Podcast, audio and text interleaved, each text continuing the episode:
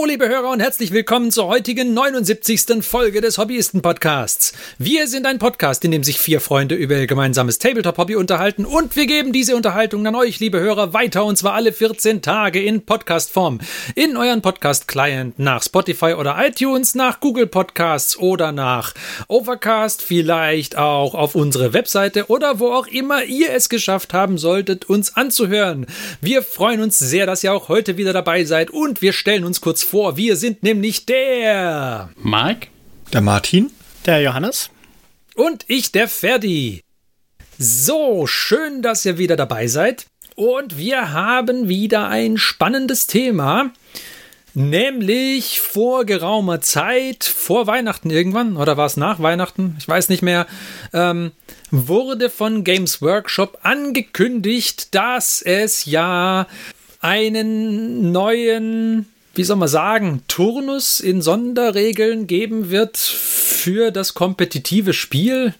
Also sie haben Seasons angekündigt.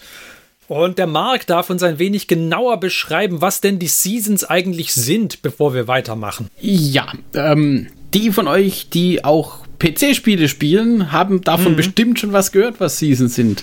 Weil das kommt dort auch schon die ganze Zeit vor. Oder ganz, ganz toller Terminus in diesem Universum ist dann auch immer Games as a Service. Mhm. Beide sehr positiv besetzte Begriffe in der PC-Spielewelt. Ist natürlich nur positiv besetzt. Worauf es rausläuft, leider häufig in der Games-Industrie, ist Vollpreis-Release des Spiels und jedes Jahr ein Halbvollpreis-DLC mindestens. Und wenn du noch allen möglichen kosmetischen Krempel oder sowas kaufen willst, dann bist du nochmal vollpreislos, mindestens. Und den Halbvollpreis-DLC brauchst du natürlich, wenn du anständig online spielen möchtest. Das ist ja der Knackpunkt. Das muss nicht zwingend, aber das kann schon sein, dass irgendwie so nach und nach quasi die Playerbase immer weiter wegstirbt und nur mit diesem... Das ist ja das Hauptproblem. Eine Erweiterung pro Jahr ist ja jetzt prinzipiell nicht nur schlecht, ja, aber... Dass du sie halt brauchst, um anständig online spielen zu können, ist das andere. Genau, das hier beliebt ist auch, dass dann die Skins, Waffen, was auch immer man mit der neuen Season bekommt, dann natürlich besser sind und man das dann irgendwie doch haben muss, um Spaß in Anführungszeichen zu haben. Ja. Dementsprechend war natürlich meine Gefühlslage bei dieser Ankündigung. Und meine lieben Mithobbyisten können ein Lied davon singen. Das war nicht sonderlich positiv, wie ich das gesehen habe. Die Idee, und um da neutralen Grund zurückzukommen, auf neutralen Boden, die Idee dahinter ist, dass alle 6 Monate, also jedes halbe Jahr, soll eine neue Season kommen in Warhammer, die das Ganze natürlich narrativ vorantreibt. Was nicht schlecht ist. Also es geht um verschiedene Warzones und dann kämpfen sie da um ein System und dann verschiebt sich vielleicht ins nächste System und so weiter und schwappt dann quasi so über. Also das Narrativ vorantreiben. Natürlich aber auch wie jedes Mal, also es gab die ja auch schon vorher, keine Ahnung, ich weiß nicht mehr, wie die hießen. Behind the Whale war, glaube ich, die erste in der 9. Edition und dann The Book of Rust, glaube ich.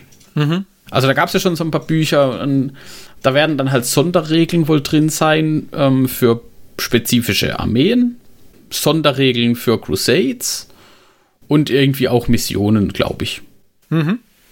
Und die werden dann da jeweils quasi, soweit ich weiß, immer neu released. Und was dann noch dazu kommt, es gibt wohl dann auch fürs kompetitive Spiel wiederum Mission Packs und quasi Point-Updates. Wobei ich da jetzt noch nicht verstanden habe, ob sie da einfach nur den Namen von der aktuellen Season draufdrucken und das quasi das Standard ist, was sie jedes halbe bis ganze Jahr gemacht haben. Also ich glaube, einmal im Jahr kam doch sowieso ein Chapter Approved. Einmal im Jahr kam ein Chapter Approved, genau. Also kann sein, dass sie da jetzt einfach nur den Namen der aktuellen Season draufklatschen. Genau, aber teilweise ist ja sowieso so, dass ein bisschen eigentlich eine Formalisierung ist von Sachen, die es jetzt in den letzten 2 Jahren zumindest ja sowieso schon so ein bisschen gab eigentlich, ne? Ja, eine Formalisierung und jetzt halt Geld dafür haben wollen. Das ist halt, ja, das Points-Update war ja bisher prinzipiell auch mal kostenlos. Nee. Also Chapter Approved hat schon immer Geld gekostet. Ja. Das Points-Update gab es, glaube ich, aber tatsächlich umsonst. Also ich glaube, das gab es auch zum Download als noch umsonst. Ja. Die Points-Updates. Aber also bei Chapter Approved hast du immer das Bundle aus dem Monitorum-Field-Update Update, also die Punkte, und dem Chapter Approved selbst, da waren dann halt neue Missionen und neue Secondaries und so ein Gedönse drin. Mir sind noch ein paar Sachen unklar bei den Seasons. Ich weiß nicht, ob ihr das genauer wisst. Was mir nicht klar ist, ist, inwiefern diese Seasons kumulativ sein werden. Also muss ich, wenn mir jetzt zum Beispiel dieses Warzone Nachmund Vigilous Alone nicht gefällt, das ist ja die erste Season irgendwie, wenn mir das Ding nicht gefällt und ich kaufe es nicht und dann kommt irgendwie in einem halben Jahr die nächste Season raus, ist die Standalone spielbar oder werde ich dann auch dieses Buch jetzt brauchen, um die irgendwie sinnvoll spielen zu können? Das ist mir nicht klar. Ich würde erwarten, dass die Standalone ist. Dann finde ich das Konzept nicht so schlecht. Also das ist halt das Ding, wenn ich quasi jedes halbe Jahr ein Buch bekomme, das ich nehmen kann oder liegen lassen kann. Klar, wenn ich kompetitiver Spieler wäre, dann könnte es mich ankotzen, weil dann muss ich jedes halbe Jahr ein neues Buch kaufen. Mhm. Okay, das auf der einen Seite. Wenn ich aber nicht kompetitiver Spieler bin und mehr, sobald ich Bock habe, irgendwie das eine Season-Buch kaufen kann, wenn ich Interesse habe an den aktuellen Missionen oder sowas und das Ding ist self-contained und ich kann damit einfach losspielen, dann finde ich es nicht so schlecht. Ja. Aber dann ist natürlich die Frage, wenn jetzt irgendwie, wie jetzt in dem ersten Buch, irgendein bestimmtes Chapter sein Supplement bekommen hat oder sowas. Also da ist es ja jetzt irgendein Sororitas-Orden, bekommt ein Supplement irgendwie im Rahmen von diesem Buch. Wie ist es denn dann, wenn die nächste Season rauskommt? Ist der dann noch gültig oder nicht mehr? Oder gehen sie davon aus, dass sie bis dahin einen neuen Codex rausgebügelt haben werden und da sind dann diese... Nee, also wenn alle 6 Monate neue Season, ist ja definitiv kein neuer. Also, das wäre ein neuer Gipfel, aber da gehe ich mal nicht davon aus, weil das sind die Vorlaufzeiten sowieso schon so lang bei GW. Ja. Also ich gehe davon aus, dass die Gültigkeit behalten. Dann finde ich scheiße. Für wie lange? Weiß ich nicht. Also ich gehe davon aus, dass sie die Gültigkeit behalten, nicht, dass sie sie verlieren. Ja, dann finde ich es scheiße. Ich verstehe gerade das Problem nicht. Naja, wenn sie die Gültigkeit verlieren würden, dann wäre jedes Buch für sich allein genommen valide und du könntest es kaufen und gut wäre. Und du spielst einfach damit. Ja, aber nur für die Fraktionen, die da drin sind, weil du brauchst ja immer noch die Fraktionsregeln, genau, mehr oder weniger. Ja, aber wenn du... Klar. Moment, wir müssen aufpassen. Du sprachst jetzt von Supplement für die Sisters. Ja, aber das ist ja irgendwie dann mit reingebacken, ja, oder? Ja, aber die bekommen kein Supplement. Also das ist nicht das, was du als Ultramarine-Spieler Supplement kennst. Sondern? Das ist viel, viel kleiner. Das ist so ein bisschen wie bei Psychic Awakening. So habe ich es zumindest verstanden. Bei Psychic Awakening war ja auch kein Supplement zu den Fraktionen, sondern da waren halt... Du hast so 5 Seiten mit Sonderregeln und Artefakten oder so irgendwas.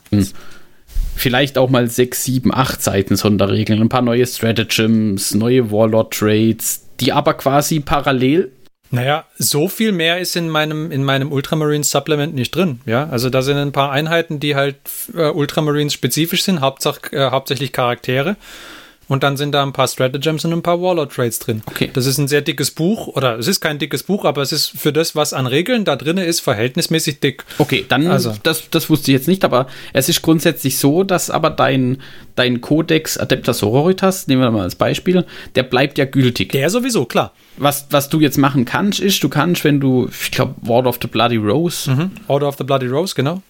Orden der blutigen Rose quasi spielst, dann hast du Zugriff auf neue Warlord-Trades, 2, 3 oder was auch immer, ein paar neue Stratagems und so weiter. Genau. Aber das war's auch.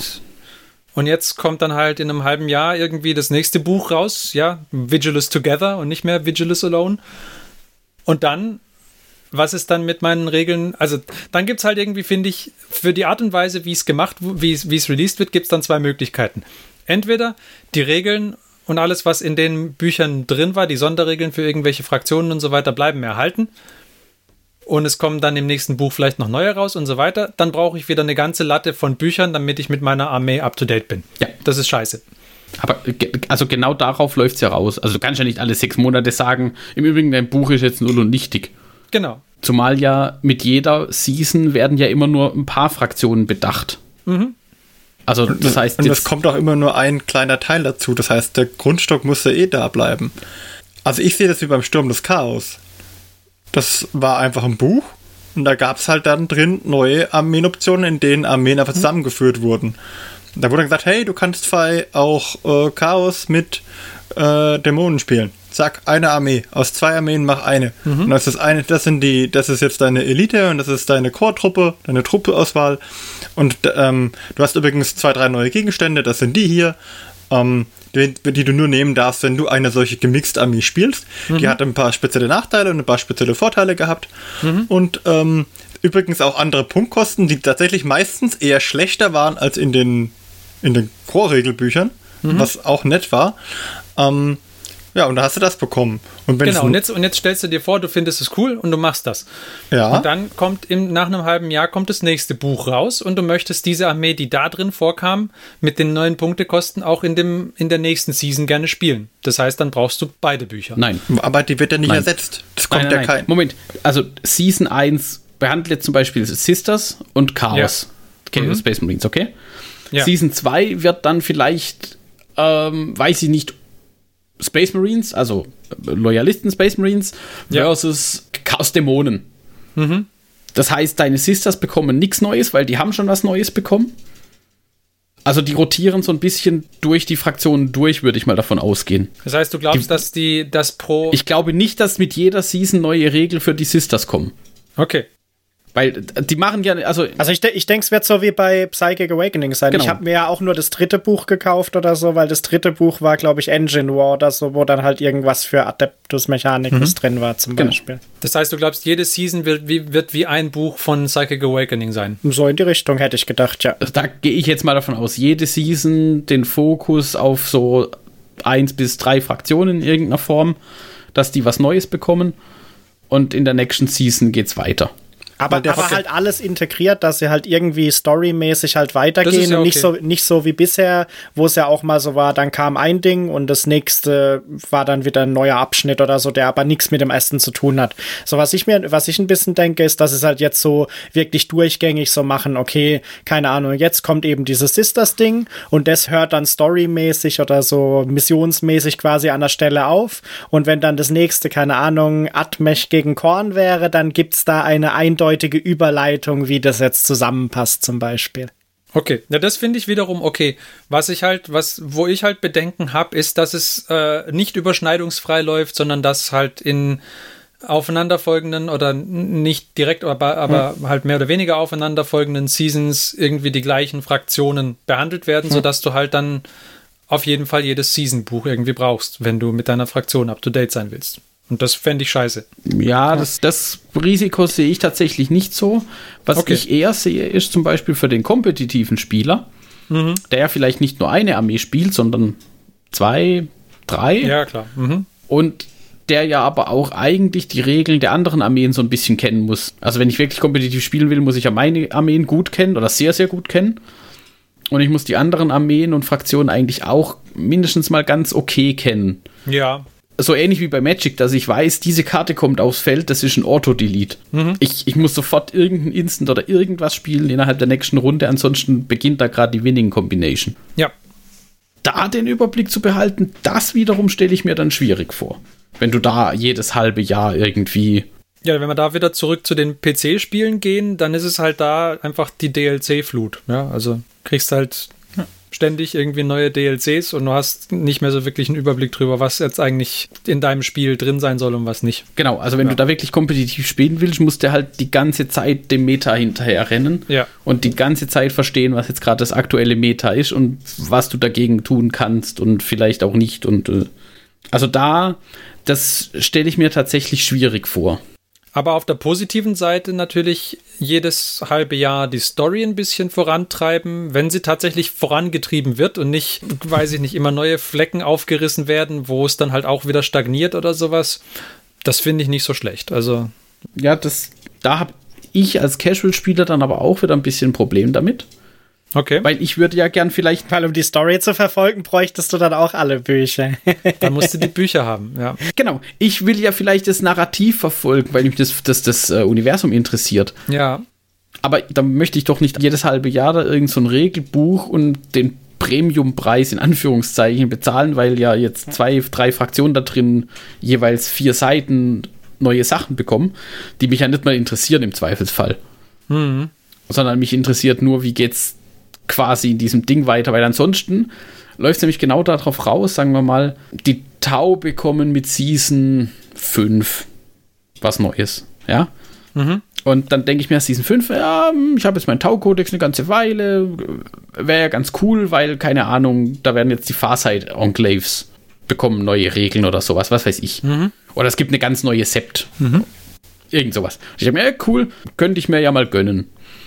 Und dann hast du ja aber wieder genau dieses losgelöste, ausgerissene Ding, weil ich ja vielleicht die anderen Seasons gar nicht verfolgt habe, weil ich gesagt habe, naja, die Fraktionen interessieren mich nicht. Also interessiert mich auch dieser Season-Release an und für sich gar nicht. Weil wir hatten es ja schon mal davon, bei der Menge und bei der Frequenz an Releases bekommt es halt einfach eine gewisse Beliebigkeit und ich muss mir sehr gut überlegen, was ist denn meine Zeit und meine Aufmerksamkeit wert. Das stimmt.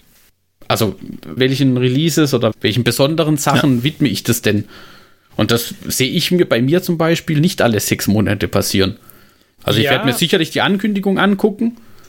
Dann sagen, ist eine Fraktion, die mich interessiert oder die ich spiele, wo ich brauchen könnte.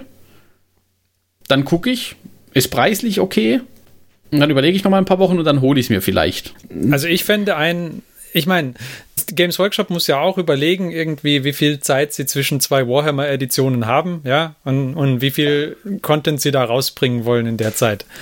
Ich muss sagen, ich finde die halbjährlichen Release nicht so schlecht, weil realistischerweise jährlich machen sie es nicht, ja, das ist ihnen zu selten. Und dann finde ich einmal im halben Jahr irgendwie ein Buch, was die Story signifikant voranbringt, wenn du das verfolgen willst, das kann man machen, finde ich. Das ist jetzt, ja, du zahlst schon einen Premiumpreis dafür, aber es ist nicht wie bei Psychic Awakening, wo sie halt irgendwie im Monatstakt oder was weiß ich, wie die Bücher rausgeblasen haben, sondern es ist einmal im halben Jahr. Wenn sie es anfangen, öfter zu machen, dann ist es scheiße. Aber einmal im halben Jahr finde ich okay. Ich stimme dir auch bei dem halben Jahr, beim Release-Zyklus stimme ich dir auch voll und ganz zu. Mhm. Nur ich sehe für mich halt diesen narrativen Anreiz sehe ich da halt nicht für mich.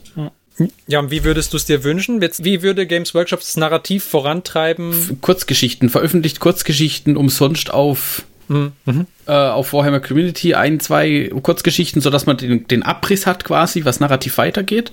Yeah. Und dann veröffentlicht meinetwegen jedes halbe Jahr so eine Kurzgeschichtensammlung, wo halt diese 2 Kurzgeschichten plus irgendwie nochmal 5 weitere oder sowas drin sind. Mhm.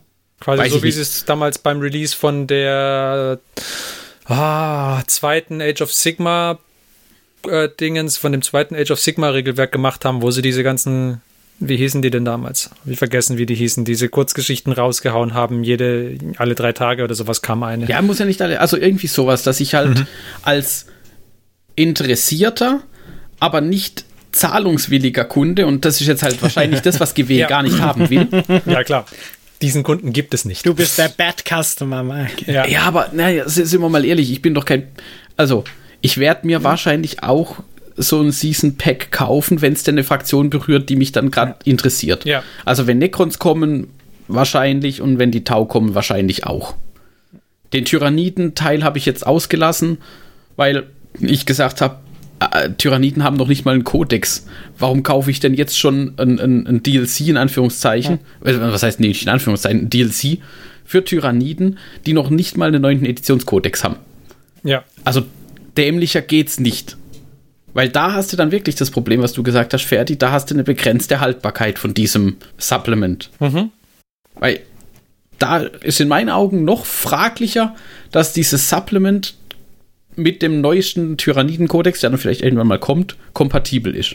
Ja, das ist das Ding halt hat ein Haltbarkeitsdatum, ja. Also das heißt, da ist ein Haltbarkeitsdatum dran. Bei den anderen Sachen, wenn jetzt, sagen wir mal, die Necrons in der nächsten Season, also Juli 2022 kommen. Die haben dann halt ein Haltbarkeitsdatum bis Ende 9. Edition. Mhm. Zumindest mal. Da ist dann, da finde ich es vertretbar. Aber ich habe halt dann trotzdem keine Chance gehabt, dieses Narrativ weiter zu verfolgen, weil ich es halt echt nicht einsehe, jedes halbe Jahr. Und sind wir mal ehrlich, das Zeug wird 30 € kosten pro Päckchen. Ja, das so war zumindest, glaube ich, Engine War pro Buch. Also ich gehe jetzt mal davon aus, dass dass du so 27 Euro um den Dreh rum für dieses Buch Warzone-Kauf zahlst, plus ein bisschen was für Crusade, da kann man dann drüber streiten, Crusade braucht man eigentlich nicht. Und wenn du dann noch Chapter Approved haben willst, weil du sagst, du möchtest auch Missionen dazu narrativ nachspielen, dann bist du wahrscheinlich so in Richtung 50 Euro fast los jedes halbe Jahr. Ah, und das, dass ich dem Narrativ folgen kann. Also ich wäre, glaube ich, bereit, die 30 Euro fürs Narrativ zu zahlen, wäre ich, denke ich, bereit. Also einfach nur Vigilous Alone, quasi dieses Buch. Man weiß halt nicht, was in welchem Buch drin ist. Ich meine, Chapter Approved wird Chapter Approved sein, so wie es schon immer war. Ja, okay. Und das, ich finde es aber dann, was ich scheiße finde, aber das Crusade-Buch sind dann nur Crusade-Missions oder was ist dann da drin? Nee, das ist ein Grand Tournament Mission Pack, oder? Kann ich nicht sagen. Ich habe gerade mal nachgefragt. Ich habe hier so ein Mission Pack für Crusade da. Du hast eins? Ja. Wieso hast du das? Behind the Veil. Aber das war kurz nach Anfang der 9. Edition. Weil ich das mal interessant fand, weil ich das jenseits des Schleiers Kreuzzugbuch von Warhammer 40k. Okay, und da sind dann wahrscheinlich Crusade Missions drin, oder? Also da geht es um ein Kriegsgebiet. Das wird kurz vorgestellt. Blablub. So, jetzt lass mich mal gucken. Ja, wahrscheinlich aneinander anknüpfende Missionen oder so. Es sind Crusade-Missions drin, es sind ein paar Sonderregeln drin, es gibt neue Agenten, weil man ja, also Agenden mit D, was man da im Kreuzzug einsetzen kann, und ich krieg quasi noch Kampfeigenschaften, Reliquien, Kampfnarben, also diese Crusade-spezifischen Sachen sind quasi, gibt's nochmal zusätzlich, das sind ungefähr 15 Seiten. Und danach kommen neue Crusade-Missionen. Also Deployments, Missionen, blablub. Ich bin einfach gespannt, wie das irgendwie geschnitten wird. Ja? Also ich finde, das Vigilous Alone-Buch, wenn das jetzt einfach nur das Narrativ irgendwie voranbringt, das finde ich okay. Und das finde ich auch okay, das einmal im halben Jahr rauszubringen. Natürlich hast du dann das Problem, dass du, wenn du wirklich up-to-date sein willst, sie alle nacheinander lesen müsstest und alle halbe Jahr eins kaufen müsstest. Wobei, wenn es, was du gesagt hast, für 30 Euro weggeht, dann finde ich es okay. Ich glaube aber nicht, dass das 30 Euro sein werden. Ich glaube eher, das ist irgendwo bei 40 oder vielleicht 45, 49, sowas in der Richtung. Dann wird es halt immer unattraktiver. Und das Hauptproblem daran ist dann aber, wie man es dreht und wendet, ist es einfach kein guter Deal, weil wenn dann nämlich du halt für die Missionen dann nochmal extra zahlen musst und fürs Chapter Approved mit den Points Updates dann nochmal extra zahlen musst und so weiter, dann ist es halt einfach scheiße. Also dann, das ist nicht cool, finde ich. Also ich bin halt mal gespannt, inwiefern, also wie sich das halt wirklich schlägt in der Dingszeit, weil kann natürlich auch sein, dass sich die ganzen Dinger wie Psychic Awakening oder so, die sie gemacht haben, halt in der Art und Weise, wie sie bisher nicht bisher gemacht haben, nicht gut verkauft haben, und das ist jetzt der nächste Sales-Trick, um das irgendwie auf eine andere Art und Weise zu marketen. Ja, wahrscheinlich. Allgemein bin ich halt mal gespannt, was das überhaupt bedeutet, dass sie jetzt vorantreiben. Also ob es wirklich irgendwie so eine größere Idee dann gibt, die halt wirklich über X Seasons die gleiche Story weitererzählt, oder ob es dann halt doch wieder so ist, okay, 2 Seasons sind dann irgendwie der Narrativ zusammenhängend und dann switchen wir wieder auf ein ganz anderes Ebene, wieder zu einem ganz anderen Ende von der Galaxie oder so. Keine Ahnung, jetzt ist halt das Ecker relevant und dann in Season 3 und 4 springt man wo ganz anders hin und irgendwie die narrative Verbindung geht wieder verloren. Ja, so denke ich, wird es sein. Weil dann hat man halt vom Narrativ, finde ich, auch nicht so viel gewonnen. Ja. Und was ich halt noch ein bisschen ein Problem sehe mit der, oder was halt problematisch sein könnte mit den 6-Monaten-Dingern, ist ja, wenn du so diese Bücher bringst, okay, die kriegen sie vielleicht hin, aber keine Ahnung, wenn sie jetzt dann auch irgendwie neue Modelle oder neue Einheiten, die sie halt rausbringen, dann da auch irgendwie einbinden, dann müssen sie die halt auch echt schnell liefern, damit die in diesem 6-Monate-Zyklus irgendeine Relevanz haben. Ja. Das ist richtig. Wenn du dann da halt irgendwie noch ganz ordentlich Lieferschwierigkeiten hast, dann... Ja. Weil ich glaube, da hatten wir es ja bei Psychic Awakening, dass irgendwas, glaube ich, relativ am Ende von Psychic Awakening kam, glaube ich. Und das war eigentlich erst raus, als Psychic Awakening dann eigentlich schon fertig war und die nächste Edition dann fast um die Ecke war. Kann sein. Also ich glaube tatsächlich, dass sie, wenn, dann werden sie neue Kodizes und neue Modelle irgendwie lose einbinden. Hm. Also sprich, dass quasi erst die neuen Modelle da sind, bevor sie die in der nächsten Season verwurschteln. Ja. Weil anders ist tatsächlich, ja gut, ich meine, GW, die sind jetzt nicht zwingend für die klügsten Business-Entscheidungen immer bekannt. Auf der anderen Seite hast du dann halt genau das Problem. Aber so wie ich es lese, ist es irgendwie, du kaufst das Vigilous Alone Buch, das Kampagnenbuch kaufst du und bekommst halt Kampagnenmissionen, die aber nicht fürs kompetitive Spiel irgendwie taugen, sondern du bekommst die Armee-Regeln, die neuen, du bekommst irgendwie eine interessante Kampagne, die du nacheinander spielen kannst, das ist in dem Buch drin und das Narrativ. Und dann kaufst du noch das Crusade Mission Pack. Für Crusade-spezifische Sachen, für das Crusade-spezifische Zeugs, das ist halt uncool, dass das nicht in dem normalen Buch mit drin ist, aber okay. Und dann, aber vielleicht ist es vielleicht ist es so, wenn du das Buch kaufst, kriegst du die Crusade Missions mit, was, keine Ahnung.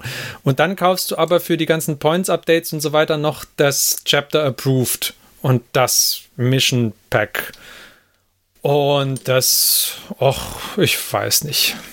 Also wenn man realistisch ist, dann zahlt man halt irgendwie zwischen 30 und 40 Euro für Vigilous Alone und dann nochmal wahrscheinlich 15 für die Crusade Missions und dann nochmal, weiß ich nicht mehr, was hat man immer gezahlt? Ich glaube 30 oder was. Bis irgendwo so. Ja, das heißt, dann bist halt im halben Jahr irgendwas zwischen 70 und 100 Euro los, wenn du das mitmachen willst, immer. Puh. Also, was ich halt interessant finde an dem 6-Monats-Zyklus für die Chapter Approved oder so, sie geben sich damit jetzt halt die Möglichkeit, nicht den bisher erwarteten Einjahreszyklus für irgendwelche größeren Änderungen, was so Sachen angeht, zu machen, sondern vielleicht halt in einem 6-Monats-Zyklus, wie relevant es dann für dich tatsächlich ist. Ich meine, ich glaube, hier verwenden die meisten Battlescribe. Mhm. Wenn es nur um Punkte-Updates oder so geht, ist mir eigentlich das Chapter Approved relativ wurscht. Ja klar, da du nicht Turnier spielst halt. Also, es kann dir egal sein im Sinne von, du musst nicht kaufen. Ja. Es kann dir aber nicht egal sein im Sinne, es findet Balancing statt. Weil ohne Chapter-Approved Release kein Balancing klar. Quasi. Also das aber das könnte ich mir halt vorstellen, dass deswegen die 6 Monate auch sind, dass sie halt irgendwie so aktiver halt balancen können. Das Potenzial. Definitiv, ja. Das war ja auch was sie angekündigt haben, als dann vor ein paar Wochen oder jetzt Monaten dann zu Release kam ja dieses Balance Data Slate raus, hieß es, glaube ich. Wo sie tatsächlich das erste Mal in der langen Geschichte das war jetzt übertrieben, also so lange bin ich noch nicht dabei, aber das war tatsächlich das erste Mal in der Geschichte auch von 40k, glaube ich, dass sie innerhalb einer Edition nicht nur Punktekosten angepasst haben, sondern wirklich Funktionalitäten in den Regeln. Hm. Also die Necrons haben bei vielen Einheiten Core-Keyword dazu bekommen. Nö, das haben sie schon früher Adeptus gemacht. Also ich glaube, das ist keine... In den FAQs wurde das schon immer gemacht. In den FAQs haben sie das nicht gemacht. In den FAQs haben sie dann als mal so Teilregeln geändert, sowas wie Unmodified Hit Rolls of 6 oder sowas. Aber nicht, dass sie irgendwie die Statlines von Modellen angepasst haben. Hm. Also ich glaube, in Warhammer Fantasy war das schon der Fall. Das kann sein, aber bei 40k haben sie es über die letzten Jahre definitiv nicht gemacht. Also bei der 8. Edition, als der Imperial Guard Codex rauskam, da haben sie doch den Kommissar, glaube ich, 3-mal komplett umgeschrieben innerhalb von den Erratas und FAQs. Okay. Ja, der war am Anfang zu stark, dann haben sie ihn genervt und dann hat er nachher in der dritten Iteration irgendwie völlig anders funktioniert und war aber auch nutzlos. Ja, das war ziemlich doof. Das Gegenteil von gut gemacht ist gut gemeint. Ja. Okay, aber sie haben es schon gemacht, aber nicht so groß angelegt, sagen wir es so. Da hast du schon recht. Also es ist noch nicht so. Also das war halt groß angelegt über alle Fraktionen hinweg quasi tatsächlich. Ja, das haben sie noch nicht. Ein Balance-Update, aber wirklich ein komplettes Balance-Update. Also nicht nur Punkte kosten, sondern wirklich in den Regeln und Interaktionen innerhalb deines Regelbuchs eingegriffen. Ja. Und das ist dann schon, und da hieß, glaube ich, auch, das soll alle 6 Monate passieren. Also sie sind da schon hinten dran, das zu einem kompetitiven oder zu versuchen, das kompetitiv zu halten. Ja. Das lasse mich so formulieren. Und da müssen sie halt eigentlich sowas Festes einführen. Also zumindest für den Aspekt, auch wenn er mich nicht interessiert, weil es gibt nichts Schlimmeres als kompetitive Rulesets, die sich zu random Zeitpunkten ändern. Ja, das finde ich auch. Also ich habe das schon in jedem kompetitiven PC-Spiel, das ich jemals gespielt habe, auf einem kompetitiven Level war es nämlich so, dass dadurch, dass die meisten Turniere nicht von dem Hersteller organisiert werden, gab es dann so geile Sachen wie ein Tag vor dem Turnier wird irgendwie das halbe Balancing verschoben von dem Spiel, was halt echt scheiße ist. Und so kannst du halt dann zumindest das planen, und wenn jetzt irgendwie klar ist, okay, da und da sind die Releases, kann man halt auch sagen, okay, wir führen unser Turnier vielleicht nicht 2 Tage nach dem nächsten Release aus, oder sagen zumindest dann, wir benutzen dann nicht die neueste Edition oder und legen das aber vorher fest oder was weiß ich was.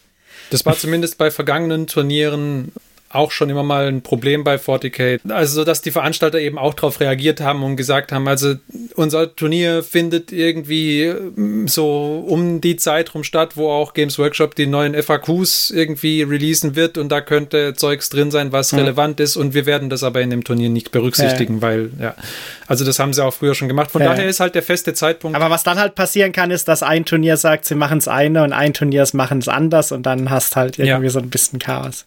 Ja, Aber ich glaube, der Martin wollte die ganze Zeit ein wenig das Prinzip verteidigen, weil es ihm nicht so schlecht gefällt, oder? Ja, aber ich kam nicht zwischen rein, und ihr wart ihr wart so emotional. Ich habe immer nur diesen verklärten Blick auf meine ganzen Büchersammlungen, die halt auch alternative Optionen und Armeen enthielten, wie die Warhammer-Chroniken 1-3, das Buch Sturm des Chaos. Und die enthielten alle so lustige Armeelisten, die einfach völlig Banane waren, aber lustig. So Staubgoblins, untote Goblins oder Feuergoblins für eine Knobler-Armee oder meine Lieblingsarmee war ja auch, da gab es einen Visier, ich glaube, der hieß der Kemri-Visier, und das war ein Skelettriese, und der hat, dessen Regel war, okay, du hast halt keine Kerntruppen dabei, beziehungsweise deine Kerntruppen waren alles undokonstruktet, heißt, deine Armee bestand nur aus Riesen und aus Ushabti und untoten Riesenskorpionen. Das heißt, du hast da irgendwie 9 Riesen auf dem Feld stehen gehabt, das war Skelettriesen. Das war einfach lustig. Das hat nichts gerissen, es konnte nichts im Großen und Ganzen, ne? Aber es war nett, das so aufzustellen. Und ich hoffe einfach, dass man dann in Zukunft da auch immer wieder solche Packs bekommt, wie jetzt hier vielleicht, wenn man auf dem Promobild sieht man die Imperiale Armee mit den Imperial Fists, und da würde ich erwarten, dass es vielleicht, keine Ahnung, Captain Tormunds Sturmfront zur Befreiung der, keine Ahnung, irgendwas gibt, und dann kann man halt irgendwie ein Squad spielen, dass man nur mit Sturmschilden ausrüstet und irgendwie, keine Ahnung, Nahkampfwaffen irgendwie hämmern. Dass man da vielleicht mal so eine Sonderregel für ein spezielles Squad bekommt, dass man das dann sich dann zusammenbasteln kann. Die terranische Volksfront versus die Volksfront von Terra. Exakt, so in der Richtung. Oder dass es vielleicht, es gab mal irgendwie den Nullner Artilleriezug bei Warhammer Fantasy, der halt irgendwie sagt, okay, du kannst irgendwie da 9 Kanonen spielen. Und sowas Ähnliches könnte ich mir bei der Imperialen Armee auch vorstellen, dass sie so eine Katja-Stance-Regel haben, dass sie vielleicht, keine Ahnung, alle möglichen Fahrzeuge requirieren dürfen. Und dann siehst du halt auch mal einen merkwürdigen Kid-Bash, der halt nur da gibt. Ja? Das sind ja diese, in 40k sind das ja diese Armies of Renown. Ja. Und das zum Beispiel ist halt was, macht sie einen White Dwarf. Dann kaufe ich mir einmal für, weiß ich nicht, 6 Euro, 7 Euro, was kostet der White Dwarf? Ja, sowas. Ja, diese Armeen waren auch alle im White Dwarf und kamen dann später gesammelt in diesen Büchern, diese Chroniken. Und das heißt, die kamen mal im White Dwarf, aber wenn du praktisch den White Dwarf nicht hattest, dann war es auch hinterher ein bisschen schwieriger, da ranzukommen. Mhm. Und dann war es natürlich gut, wenn du diese Chroniken hattest, wo das alles nochmal zusammengefasst drin war. Aber an den White Dwarf kommst du eigentlich ganz gut dran, und jetzt aktuell kannst du ja den White Dwarf im Zweifelsfall digital kaufen einfach. Kriegst du den von der Ausgabe 30? Also ich will mich nicht so weit aus dem Fenster legen. Ich weiß nicht, wie es jetzt gerade aktuell mit dem digitalen Lesen vom White Dwarf ist, aber du konntest es eine ganze Weile. Ja, also es gibt sicherlich jetzt mehr Möglichkeiten als damals, als ich da diese Bücher haben auch ihr Alter. Ja, klar. Das war 6. Edition Warhammer Fantasy. Ja, natürlich. Also damals war das noch schwieriger. Ja, da hat man dann aber auch irgendwann mal. Aber das sorgt für bei mir so ein bisschen PC-Spiel-Patches über Disketten verteilt oder sowas. Ja, und ich bin alt. Nein, also tatsächlich war da ja auch das Problem. Zum Beispiel damals gab es Patches quasi. Du konntest ja nicht wirklich über das Internet Patches verteilen für Spiele. Ja. Sondern da war das halt in irgendwelchen Heften war dann halt eine CD dabei, wo Patches drauf waren für ein paar Spiele. Wir hatten ja nix, Martin. Wir hatten nix. Ja. Wahrscheinlich ist es wie in der vorletzten Folge, als wir gesagt haben, die Guardians gehen halt nur mit der heutigen Technik für die Modelle, so wie sie jetzt in der neuen Version sind. Ja. Ja, und ich hoffe einfach, dass man da so für wenig Geld sich die Rosinen rauspicken kann, die man haben möchte und den Rest einfach weglässt. Das wäre so meine Erwartungshaltung. Weil wenn sie tatsächlich das irgendwie miteinander verknüpfen, dann macht es für mich auch uninteressant. Aber so wissen wir noch gar nicht, was kommt. Und ich hoffe einfach, dass es jetzt zum Beispiel irgendwie dann ein Buch gibt, das man für... was weiß ich, 30 € kaufen kann, wo dann die Army of Renown drin sind, irgendein Codex-Supplement, ein paar Missionen, Crusade-Rules sind ja zumindest beim Vigilous-Buch, ist das ja alles in einem Buch. Mhm. Und eine Kampagne ist da auch noch mit drin. Also das wäre für mich, das ist ein guter Gegenwert für 30 €. Und wenn ich das alleinstehend spielen kann, ohne das, davon würde ich ausgehen, dann wäre es für mich echt nicht schlecht. Und ob dann die anderen Seasons, ich brauche zum Beispiel keine... Warzone Nachmund Grand Tournament Chapter Approved. Wäre für mich egal. Point Values Changes. Ja, die kriegst du so oder so. Kriege ich ja, wenn ich jetzt mit meinem Battlescribe nutze, interessiert mich das eher weniger wahrscheinlich. Ich meine, da du nicht aufs Turnier gehst, muss man halt immer dazu sagen, ja, also. Ja, genau. Mich interessiert, ob sie lustige Armeekonstellationen zusammenpacken. Die müssen nicht mal gut sein. Die müssen nicht Powerplay-mäßig was reißen können. Ich finde nur, sie sollten lustig sein. Da muss man, wenn eine Geschichte dahinter steht, dass irgendwie ein Dreadnought, der hat irgendwie, keine Ahnung, eine Gatling Gun und einen Arm, der nicht funktioniert oder so. Da ist ein Trophäenarm oder Standartenarm, so, sagen wir mal so. Dann hat er da nur einen Arm. Aber wenn der eine coole Geschichte hat, dann ist das viel cooler, dass man den noch sozusagen bauen kann und vielleicht kriegt er auch noch spezielle Regeln, weil er halt, keine Ahnung, inspirierende Auswirkungen hat, obwohl er halt nicht so kampfstark ist wie ein normaler Dreadnought.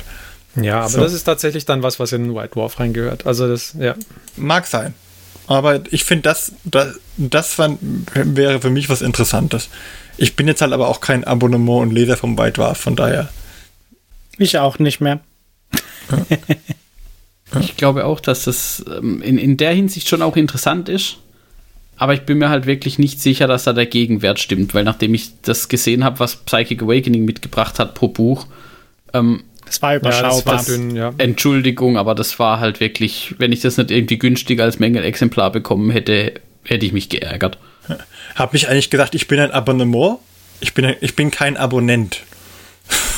Okay. Kein Abonnementbesitzer. Ja, sozusagen. Also das ist Zuhörer, kauft euer Martin ab. Also da, und ich finde, also bei dem Chapter Approved Grand Tournament, da bin ich nicht ganz bei dir, Martin. Nein. Weil es dann tatsächlich auch was ist, wenn man halt auch im Freundeskreis irgendwie ein Matched Play spielt, weil das ist halt auch die fairste Variante, in Anführungszeichen. Und einer kommt da halt mit seinen Warzone Grand Tournament Secondaries. Da glaube ich, dass man damit besser läuft, als mit den Standard Secondaries und den Codex Secondaries.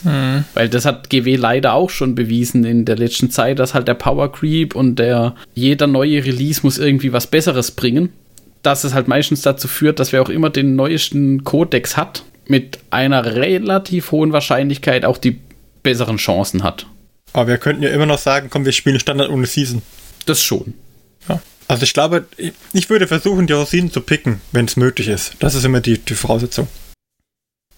Aber ich würde mich jetzt erstmal überraschen lassen. Noch wissen wir echt, glaube ich, zu wenig, wie das ganze Konzept aussehen soll dahinter. Also klar, was in den Büchern drinstehen soll, aber ob die aufeinander aufbauen und was die kosten werden, ich hoffe nicht, dass sie aufeinander aufbauen und ich hoffe, dass sie nicht so teuer sind. Aber das ist wohl vielleicht nur eine Hoffnung. Ja, ich bin mir nicht sicher, worauf ich hoffe, bei dem Aufeinander aufbauen oder nicht aufbauen. Ich finde, jede Option ist irgendwie blöd. Ja. Weil entweder sie bauen aufeinander auf, das ist fürs Narrativ cool, andererseits musst du dann jedes halbe Jahr eins kaufen, aber okay, wenn du das Narrativbuch alleine kaufen kannst und es ist nicht so teuer und du machst das einmal im halben Jahr, könnte es vielleicht irgendwie okay sein. Andererseits, wenn sie nicht aufeinander aufbauen und komplett self-contained sind, dann ist halt auch die Story komplett self-contained und dann bedeutet das auch wieder, dass du halt irgendwie völlig voneinander losgelöste Story-Schnipsel hast und das ist auch uncool. Eigentlich finde ich das, so wie Marx vorgeschlagen hat, veröffentlicht Kurzgeschichten online für Umme, die das Narrativ voranbringen, erweitert eure Welt dadurch und dann bringt sie von mir aus im halben Jahr in irgendeinem Omnibus oder sonst irgendwas schön gedruckt in Hardcover raus mit schönem Artwork und so weiter. Das fände ich auch die bessere Option. Aber ja. Was halt zu berücksichtigen ist, wenn sie aufeinander aufbauen oder so und du bräuchtest sie, also wenn sie echt aufeinander aufbauen, dann müsste das ja eigentlich fast auch heißen, dass es die gleichen Fraktionen sind, die daran beteiligt sind, weil das wäre ja das Einzige, wieso du wirklich das Buch wahrscheinlich brauchen würdest, denke ich mal. Und das fände ich halt auch blöd, wenn es irgendwie heißt, okay, sie bauen aufeinander auf und dann heißt es aber auch, okay, die nächsten 3 Seasons wird man halt immer Ultramarines versus XYZ oder so irgendwas haben. Ist genauso blöd. Weil das heißt dann halt wieder, dann geht storymäßig weiter, aber halt eigentlich auch wieder nur für 2 von 15 Fraktionen. Ja, oder sie versuchen storymäßig wirklich eine Progression reinzumachen und es geht weiter und zwar für alle irgendwie und dann ist halt einfach... Ja, und du hast 6 Fraktionen in jedem Buch drin. Also. Ja, und dann ist es irgendwie so eine erzwungene... so ein erzwungener Zusammenhang zwischen verschiedenen Fraktionen, die eigentlich nicht wirklich da jetzt... Ja, ich weiß nicht. Ich fänd halt so einen MCU-mäßigen Narrativ halt eigentlich ganz cool. Magst du noch sagen, was MCU ist für die Hörer, die es nicht wissen? Achso, Marvel Cinematic Universe. Danke. Weil die meisten Filme sind ja eigentlich schon standalone, aber alle tragen halt irgendwie zu einer größeren Story bei, die dann irgendwann vielleicht mal tatsächlich zusammenfällt oder so in irgendeinem Event, keine Ahnung. Bei Warhammer könnte es sein, es kommt tatsächlich der nächste Primarch zurück oder der Emperor ascended tatsächlich final oder so, was weiß ich. Weil ich meine, das ist ja das Einzige, was es ihnen irgendwie bringt, den Narrativ zu acceleraten und halt irgendwie so eine komplette Struktur zu haben für, wie kriegen wir den Narrativ weiter, weil ich meine, bisher haben sie ja auch Sachen erzählt. Ist ja nicht so, dass sie keine Storys erzählt haben. Aber wenn sie es jetzt halt irgendwie kontinuierlicher und geschlossener machen wollen, dann wäre das halt sowas, was ich mir wünschen würde, dass halt irgendwie, keine Ahnung, du dann in jeder Season einen anderen Aspekt von irgendwas hast und dann überschneiden sich die vielleicht mal immer, weil dann die in der 5. Season kommt halt eine Fraktion aus der 1. Season und eine aus der 3. Season vielleicht nochmal oder so irgendwas, keine Ahnung. Und du hast halt so einen großen Plan, aber wie der Narrativ abläuft. Weil teilweise hatte ich auch schon das Gefühl, dass die Events halt da waren. Aber bei manchen hatte ich schon das Gefühl, es war vorher noch nicht so ganz klar, wo man eigentlich hin will, dann mit dem letzten Teil des Events. Ja, auf der anderen Seite ist es ja aber auch so, bei Warhammer steht ja immer irgendwie das Imperium in der Mitte, im Mittelpunkt. Also das ist ja immer irgendwie beteiligt. Und das Imperium hat sich ja auch, weiß ich wie weit, ausgedehnt. Also da gibt es ja auch irgendwie ständig verschiedene Kriegszonen. Infolgedessen passt das eigentlich ganz gut mit diesem, was du gesagt hast, Johannes, dieses MCU. Du kannst ja voneinander relativ losgelöste Kriegszonen haben. Weil die kämpfen dann halt im östlichen Arm der Galaxis, kämpfen sie halt gegen das Tau-Empire, weil die sich da gerade ausbreiten wollen. Irgendwo beim Great Rift oder wie heißt das Ding? Wo da Chaos die ganze Zeit einfällt, da ist ja quasi ständig was mit Chaos und um Terra gibt es ja jetzt offensichtlich auch einen Jeans-Dealer Cult, der sich jetzt erhoben hat. Ja. Also du hast ja die Möglichkeit, irgendwie voneinander recht losgelöst Narrative zu erzählen, die aber trotzdem nachher durch so ein paar zusätzliche, sagen wir mal, dass du hast 2 Seasons mit ein bisschen Kurzgeschichten und das gipfelt dann darin, dass du einmal im Jahr, also alle 2 Seasons oder alle 3 Seasons von mir aus, ein Buch bringst, das diese Kurzgeschichten nimmt und die nochmal mit einer größeren Story übergreifend vereint. Das klingt doch gut. Und plötzlich hast du über anderthalb Jahre so ein MCU eben erzählt. Ja. Das ist ja im Wesentlichen das, was beim Release von der zweiten Edition Age of Sigmar passiert ist. Dass du diese Kurzgeschichten hattest, die ganze Zeit irgendwie, ich weiß nicht mehr, ich glaube, es war ein Monat oder wie lang es damals war, die da released wurden und immer wieder herausgehen wurden und dann wurde dann quasi mit dem Release der 2. Edition das Narrativ vorangetrieben und man hat dieses große Event mit Nagash und der umgedrehten Pyramide und dem ganzen Zeugs in das Buch reingepackt. Und das könnte man ganz genauso eigentlich auch machen. Ich meine, du musst es ja nicht einen Monat lang machen und dann das Buch rausbringen. Du kannst es genauso gut, so wie Marx vorgeschlagen hat, machen, dass du sagst, naja, jetzt machen wir das halt ein Jahr lang, bringen pro Monat eine Geschichte raus oder so. Und dann lassen wir das einmal im Jahr in ein größeres Event reinmünden. Genug talentierte Schreiber hätten sie ja da dafür. Also das ist ja kein Problem. Genau. Und dann hast du plötzlich was, wo du sagst, hey, für den Narrativ, du kaufst einmal jedes Jahr irgendwie so ein Buch oder vielleicht auch zwei Bücher, weil Kurzgeschichtensammlung plus die zusammenfassende, das umfassende Buch quasi, das ist ja auch Geld. Dann hast du aber die narrativen Leute bedient, ohne dass man, wenn man quasi irgendwie kompetitiv mitspielen will, müsste man sie ja trotzdem die anderen auch kaufen. Aber ja, ich könnte halt noch besser eigentlich Rosinen picken, also das, was der Martin vorgeschlagen hat. Was es noch ein bisschen attraktiver sogar macht. Und du schaffst halt, dass du wirklich das Narrativ, also mal gucken, wie sie es machen.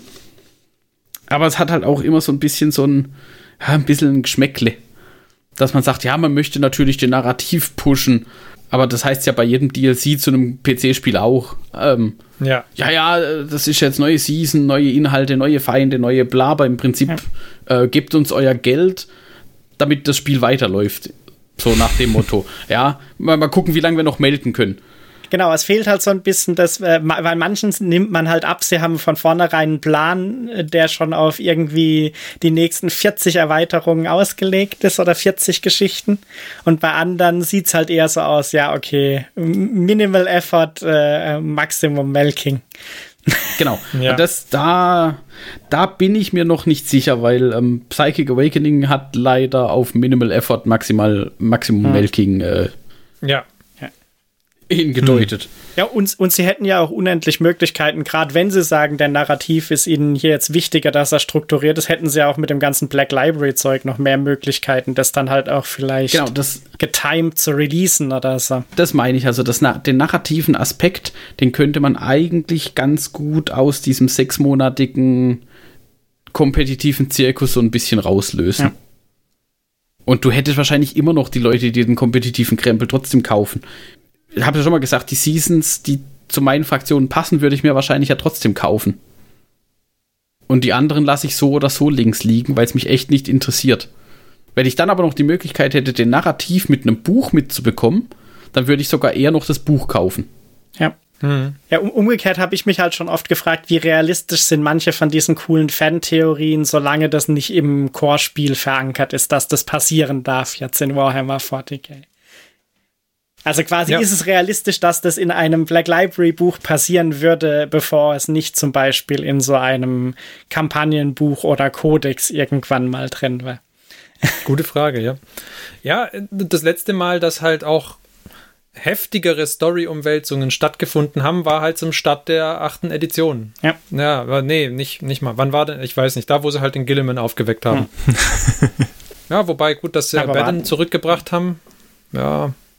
Sie haben ja auch in der 8. Edition so ein bisschen vorangetrieben, wo sie gesagt haben, oh, Abaddon wieder da und haben es ja auch schon, wir haben es am Anfang gesagt, den Bogen zurückschlagend jetzt, es ist eine Formalisierung dessen, was sie sowieso schon machen. Ja. Sind wir mal ehrlich. Vielleicht als ein Ding noch, weil der Gilliman gerade erwähnt wurde, weil ich will endlich, dass diese verdammten MCU-mäßigen Hints aus diesem letzten Dark Imperial-Buch auch endlich mal eine reelle Auswirkung haben und nicht dann irgendwann als, ja, das war in dem Buch drin, aber wir verfolgen es nicht weiter. Tja. Von welchem Buch meinst du? Welches? Godblight ist es, glaube ich. Ah, das habe ich gar nicht gelesen oder gesehen. War das diese Graphic Novel? Nee, das ist der dritte Dark Imperium-Dings, wenn ich jetzt nichts Falsches erzähle. Gut, muss ich mal anhören. Okay. Ich glaube, es war da drin. Ich bin irgendwann mal in eine Fan-Theorie-Reddit abgestiegen mit ganz vielen Buchreferenzen. Okay. Ja, also. Auf der anderen Seite ist das halt auch ganz cool, wenn nicht alles irgendwie starr vorgegeben ist durch ein Universum. Klar. Wäre ja auch brutal langweilig, wenn GW jetzt plötzlich den Disney-Move macht und sagt, ist jetzt alles geredconnt und nur noch ab sofort, was wir ab sofort quasi releasen, ist Kanon. Dafür ist ja auch das 40k-Universum viel, viel zu groß im Prinzip. Also auch das, was ja GW immer wieder betont.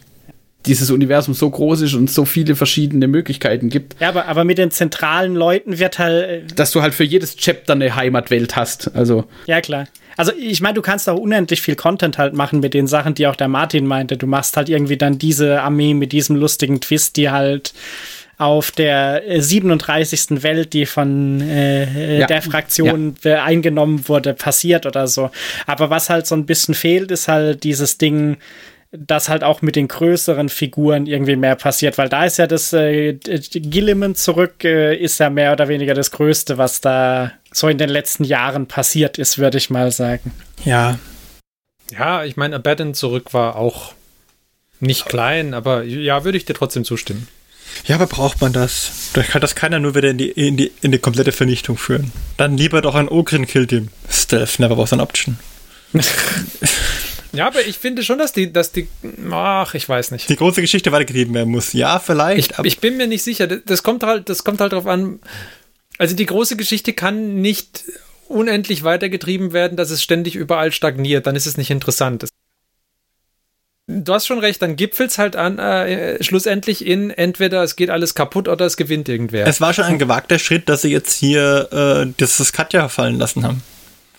Das war schon echt ein Riesending, finde ich. Das ist richtig, ja. Na, und von da aus muss das Imperium sich erstmal erholen an der Stelle. Und Aber vielleicht war das ja auch schon dann der Vorgeschmack, dass sie halt jetzt auch so ein bisschen in größeren Schritten oder auch größere Sachen vielleicht angehen. Ja, und aber dann sollten sie halt mal wieder was Größeres angehen wahrscheinlich. Also, dann gibt's halt in 2 Jahren oder 3 Jahren oder 4 Jahren gibt's dann halt 50.000 und nicht mehr 40.000. Ja. Also muss man halt sehen, wenn diese Kampagnenbücher, die rauskommen, dann tatsächlich auch mal größere Steine in Bewegung setzen würden, dann, glaube ich, wären sie es mir auch wert, dass ich mir da mal eins einkaufe und einfach nur ums Narrativ zu haben. Aber wenn es halt irgendwie so losgelöst voneinander ist, und hier ist mal ein bisschen Scharmützel und jetzt der Planet, der ist jetzt halt dann bei Chaos, dafür hat der Gilliman den anderen Planet eingenommen, das brauche ich halt nicht so wirklich. Also dann, das finde ich als Webfiction okay, aber für alles andere bräuchte ich es jetzt nicht. Ja, und dann, da ist eben der Punkt, weil wie groß kann dieses Buch denn sein, dass da jetzt irgendwie ein echtes, großes, längeres Narrativ gesponnen werden kann pro Buch? Wenn da noch die Regeln drin sind. Für gar nicht 2 bis 3 Fraktionen. Och, also die Vigilous-Bücher, die sie schon rausgebracht hatten, die hatten schon ganz gut Story auch drin. Das war schon nicht wenig. Okay, dann... Das würde schon gehen, Also du sagst, wenn es in Richtung Vigilous-Bücher geht... Es ist natürlich nicht vergleichbar mit einem Black Library-Buch, ja? Also, ja, auf der anderen Seite auch... Es ist kein Roman, aber das muss es ja auch nicht unbedingt sein. Das, du kannst ja dann später noch einen Black Library-Roman drüber rausbringen wollen oder so. Das ist ja okay. Ja. Ich meine, das Kampagnenbuch wäre eher ja so die Zusammenfassung der Ereignisse und nicht die... detaillierte Ausgestaltung mit jedem Dialog, der passiert ist, während Roboter Gilliman mit was weiß ich wem verhandelt hat oder so. Richtig. Das ist ja auch völlig okay. Also ich mag ja, um auch positiv beizutragen, ich mag ja auch diese Fluffteile in den Kodizes. Richtig. Und die sind ja im Prinzip genau das. Die erzählen oder die haben Narrativ für diese spezifische Fraktion. Ja. Wie diese Fraktion dahin gekommen ist, wo sie jetzt gerade steht. Und in einer sehr zusammengedampften Form, weil das muss ja irgendwie auch in den Kodex reinpassen, aber auch so, dass man hinterher das Gefühl hat, Bescheid weiß. Ja. Und das finde ich eben, und dann gibt es ja auch noch genug Black Library Bücher, die dann irgendwie so ein bisschen was aus diesem Fluff rauspicken und da halt Geschichten dazu erzählen. Ja, genau. Und da hoffe ich da noch drauf, weil diese Kombination, da liegt's, glaube ich, begraben. Genau, weil so ein bisschen war für mich halt irgendwie, keine Ahnung, dann gab's Primaris Marines und dann kam irgendwann halt zum Beispiel dieses Buch Call the Great Work, was quasi anstatt das in 3 Seiten Codex oder was weiß ich wie viel das irgendwo waren, wie die Primaris entstanden sind, halt irgendwie im Detail in 600 Seiten oder so erzählt. Genau, das ist ja okay, so kann man das ja prima machen eigentlich, finde ich. Also tatsächlich ist das da hoffe ich am meisten drauf. Ja. Weil dann hätte man, glaube ich, dann wäre ich da auch völlig okay damit, dass sie sagen, ja, alle 6 Monate irgendwie was bringen und dann sage ich, okay, ich spiele nicht kompetitiv. Ja. Die Bücher, irgendwer von euch wird es sich kaufen, dann kann man es mal da reinlesen und sagen, ja, das wird sich lohnen oder auch nicht.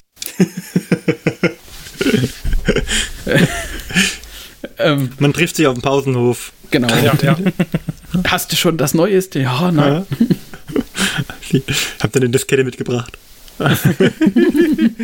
Sie lesen die Teufelsbücher wieder. Naja gut, das ist doch ein guter Schlusspunkt wieder. Dann würde ich sagen, belassen wir es dabei. Wir sind jetzt auch nicht schlauer, als wir vorher waren, aber wir sind gespannt. Aber wir haben mal drüber geredet, das ist die Hauptsache. Ja, wir haben drüber geredet, genau. Was mir noch einfällt tatsächlich, womit die Seasons halt helfen können, ist, die Lebensdauer der 9. Edition zu verlängern. Wenn sie richtig gemacht sind, ja. Das ist für mich noch sowas, wo bei mir im Hinterkopf, dass man da vielleicht hinkommt, dass halt nicht in 2 Jahren schon wieder die 10. Edition in den Startlöchern steht, sondern dass halt dadurch, dass sie ständig balancen können, also aus Balancing-Sicht jetzt auch, nicht nur narrativ, sondern Balancing, dass sie da halt sagen können, sie können diese 9. Edition länger supporten, ohne dass man irgendwie so diesen großen Reset-Knopf drücken muss mit einer 10. Edition zum Beispiel. Ja. Wobei halt immer die Frage ist, passiert dann nicht genauso viel dann durch die Kombination von den Büchern, die du dann nach 1,5 Jahren oder so brauchst, je nachdem, wie sie es halt machen. Da ist halt immer die Frage, da haben wir uns schon mal drüber unterhalten, auch da ist die Frage, inwiefern du dann halt die Bücher brauchst oder nicht brauchst, ja. Wenn du guckst, Dungeons & Dragons, die 5. Edition, ist jetzt demnächst 10 Jahre alt. Ja. Das Grundregelwerk ist das gleiche geblieben und die Regeln haben auch ihre Validität nicht verloren. Ja. Klar kannst du jetzt, wenn du kannst dir jedes halbe Jahr oder jedes Vierteljahr, ich weiß gar nicht, ja, im Wesentlichen kannst du dir, glaube ich, 2 bis 3 Bücher pro Jahr kaufen und in jedem bekommst du neuen Content darin, den du einsetzen kannst oder auch nicht einsetzen kannst. Und du kannst es so machen, dass du irgendwie aus allen Büchern für deinen Charakter irgendwas nimmst und dann halt alle Bücher mit dir rumschleppen musst. Mhm. Musst du aber nicht, kannst du auch lassen. Die haben es geschafft, das Zeugs halt tatsächlich optional zu machen. Und ehrlich gesagt, bei Dungeons & Dragons bin ich auch skeptisch, ob es in naher Zukunft eine 6. Edition gibt, weil die 5. Edition ist, glaube ich, eine Living Edition, oder?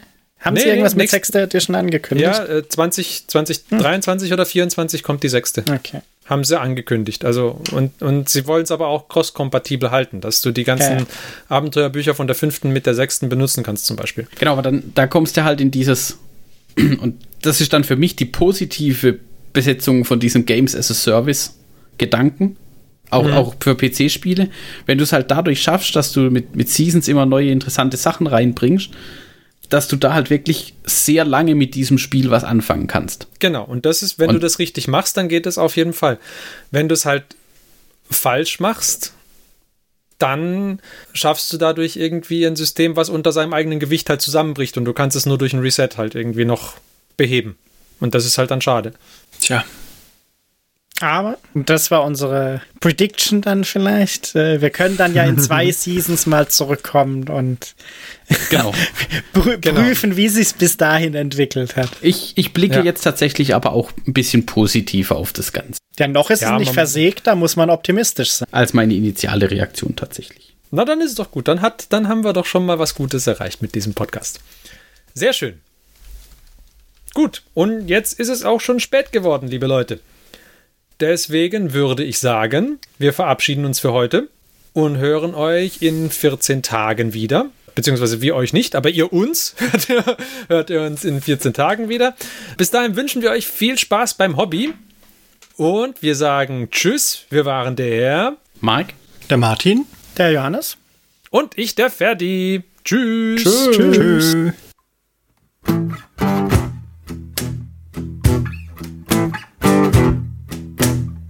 Diese Folge des Hobbyisten-Podcasts ist geschützt unter einer Creative Commons Attribution Share Alike 4.0 International Lizenz.